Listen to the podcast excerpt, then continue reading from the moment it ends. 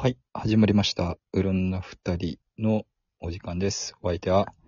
えー、バイアンこと、消化保険バイアンと、田中こと田中黒がお送りいたします。ここ16国時代の話をね、いや、最近、あの、赤録の小説をもう一回ちゃんと書き直してちゃんと終わらせようとしていてうん、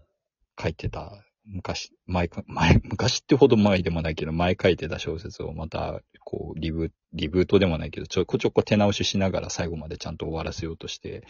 書いてるんですけど、うんあの、ここ16国時代、なんかさ、こうんう筆が止まってたのの理由の大半もこれなんだけどさ、書いててよくわかんないっていうね。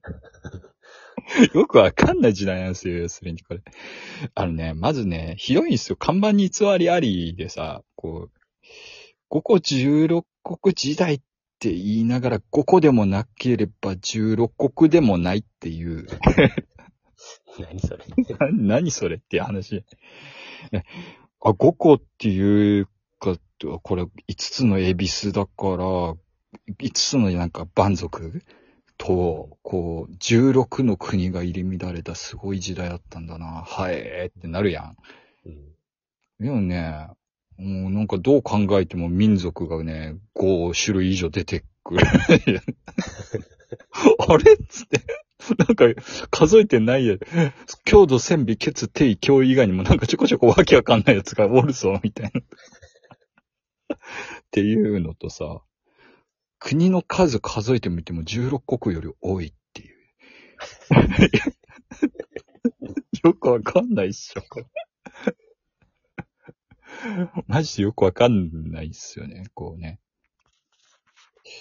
これさ、これ、ここ16国時代全く知らない人のさ、ためにこうさ、こう出だしから話すさ、ここ16国時代っていうのはあの、えっ、と、まず三国志がありますと。うん。三国志は義語職さ、まあ職はなんか国名違って機関だったとかなんかいろいろあるかもしれんけど、あの義語職があってさ、で義が勝ちますと。はいはい。でも義っていうのが勝つ上ですごい活躍した芝居の一族がいてさうん、で、芝居の一族に結局義は乗っ取られてしまってさ、秦っていうなんか普通の風の上の角をぶっこ抜いたみたいな字した国になりますと。いうところですよ。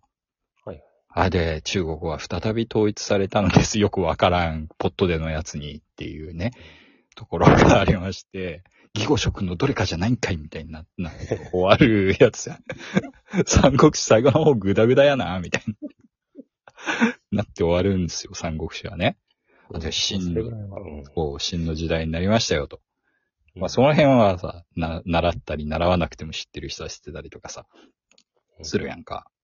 しかしながら、こう、真の王様は、こう、真の皇帝芝園はね、こう、即位するまではかなりキリッとしたやつだったのに、えっと、即位した途端になんか羊の車で女の子を追いかけ回すぐらいなんかこう、だらけましたと。で、パターン違います。で、後継ぎになった慶帝って恵まれた帝って書くんだけど、この慶帝っていうやつもさ、ちょっと自己主張の薄い人で奥さんに振り回されっぱなしみたいな感じだったわけですよ。で、その中で、こう、その慶帝をうまくつ掴んだやつが、こう、次の権力者だみたいな感じになって、こう、芝一族の間で争いが起きましたと。これが八王の乱って言って、このね、八王の乱もひどいんですよ。八人以上王様出てくるんですよ。全然八王じゃねえじゃんって言って。あれ？お、あ、うん、お、お、みたいな感じになるのが八王の乱で。で、で八王の乱の途中からどうもなんか五個十六国時代に突入してるらしいんだけど、なんかよくわかんないんで、いつ始まったんだこれみたいになるっていう。こうね。始まり方もよくわかんないし、こう、きや、あの、終わり方もよくわかんないから、ちなみに56国時代っていう。始まりがね、なんだろうな、始まり、始まりね、なんか読んでもね、ピンとこなかったっていうところが あっって、えっと、幕開けとされるのが、やっぱり八王の乱の頃。なんですけど、えっと、八王の乱のさ、途中でさ、こう、えっと、強度を引き込むわけですよ。この、はいはいはい。敵対勢力を討伐するためにさ、芝一族の中からさ、強度を引き込むやつが出てきて、で、こいつが、なんだけど、全然言うこと聞かんくて、えっ、と、漢っていう国を建てるんですよ。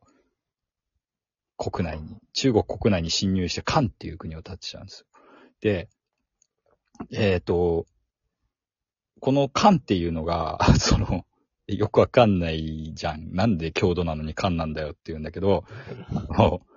なんかすっげえ昔に話が遡るんだけど、あの、ね、項羽と劉邦の時代のさ、劉邦にさ、強度が勝った時にさ、兄弟のちぎりを結んだんですよ。こう、和親条約みたいなので。なので、郷土の人たちは中国に来るときは劉何々って名乗るんですよ。へえ。なんで、俺たち劉氏だから漢みたいなもんだろみたいな、むちゃくちゃな理屈で漢って名乗るって言って、漢っていう国が爆誕するんですよ、突然。あ、じゃあ漢字はあの漢の漢。そうそうそう、漢字の漢なんですよ。で、この間に四川でもよくわからん理由ってやつが、こう、えっ、と、職を乗っ取って、せ、せ、聖官って、ま、まこいつも官なのかよって話なんだけど、っていう国を建てるっていう。で、甘粛省のところに長期っていう英雄がやってきて勝手に自立して善良っていう、善良ってことは公領とかもあるんだなあー絶対ややこしいやつやっていう話でね。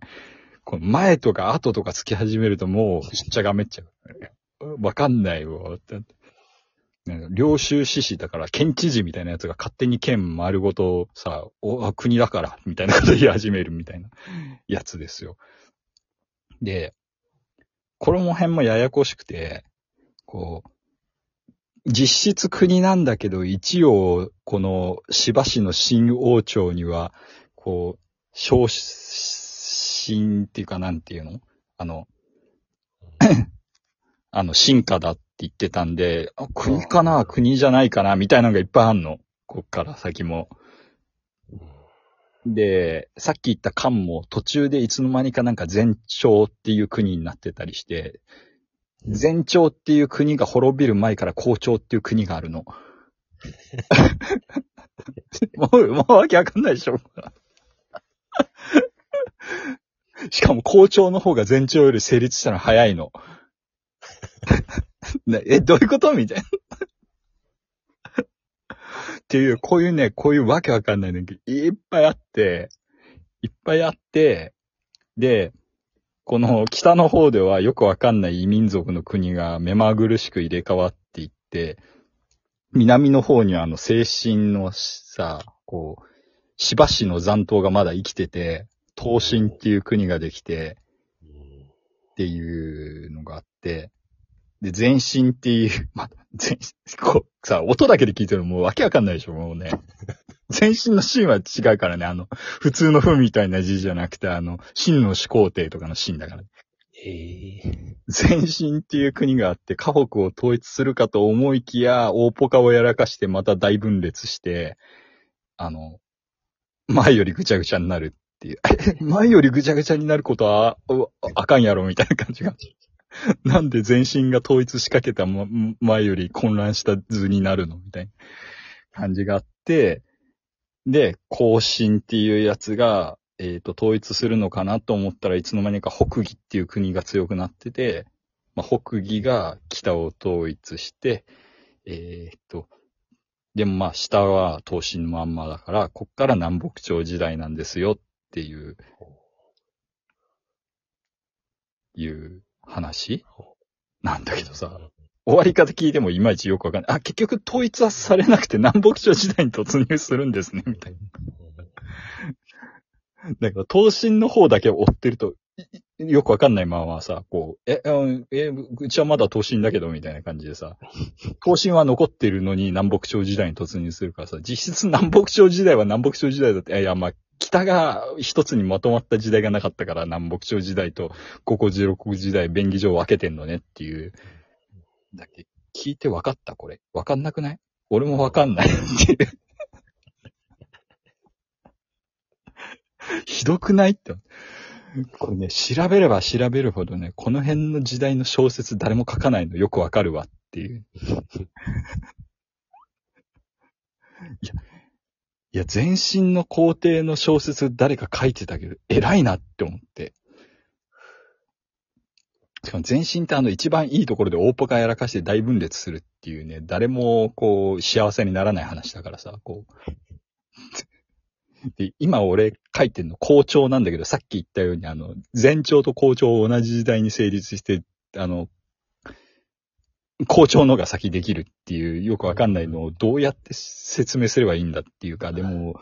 この時代は別に二人とも長って名乗ってただけで、前長とか校長とかっていう話って、後の時代の人が勝手に区分けしただけだから、この時代の人たちどっちも長って名乗り合って、こう、相手をディスってるだけなんだよな、とか思うんだけど、それ説明される？小説でみたいな。っ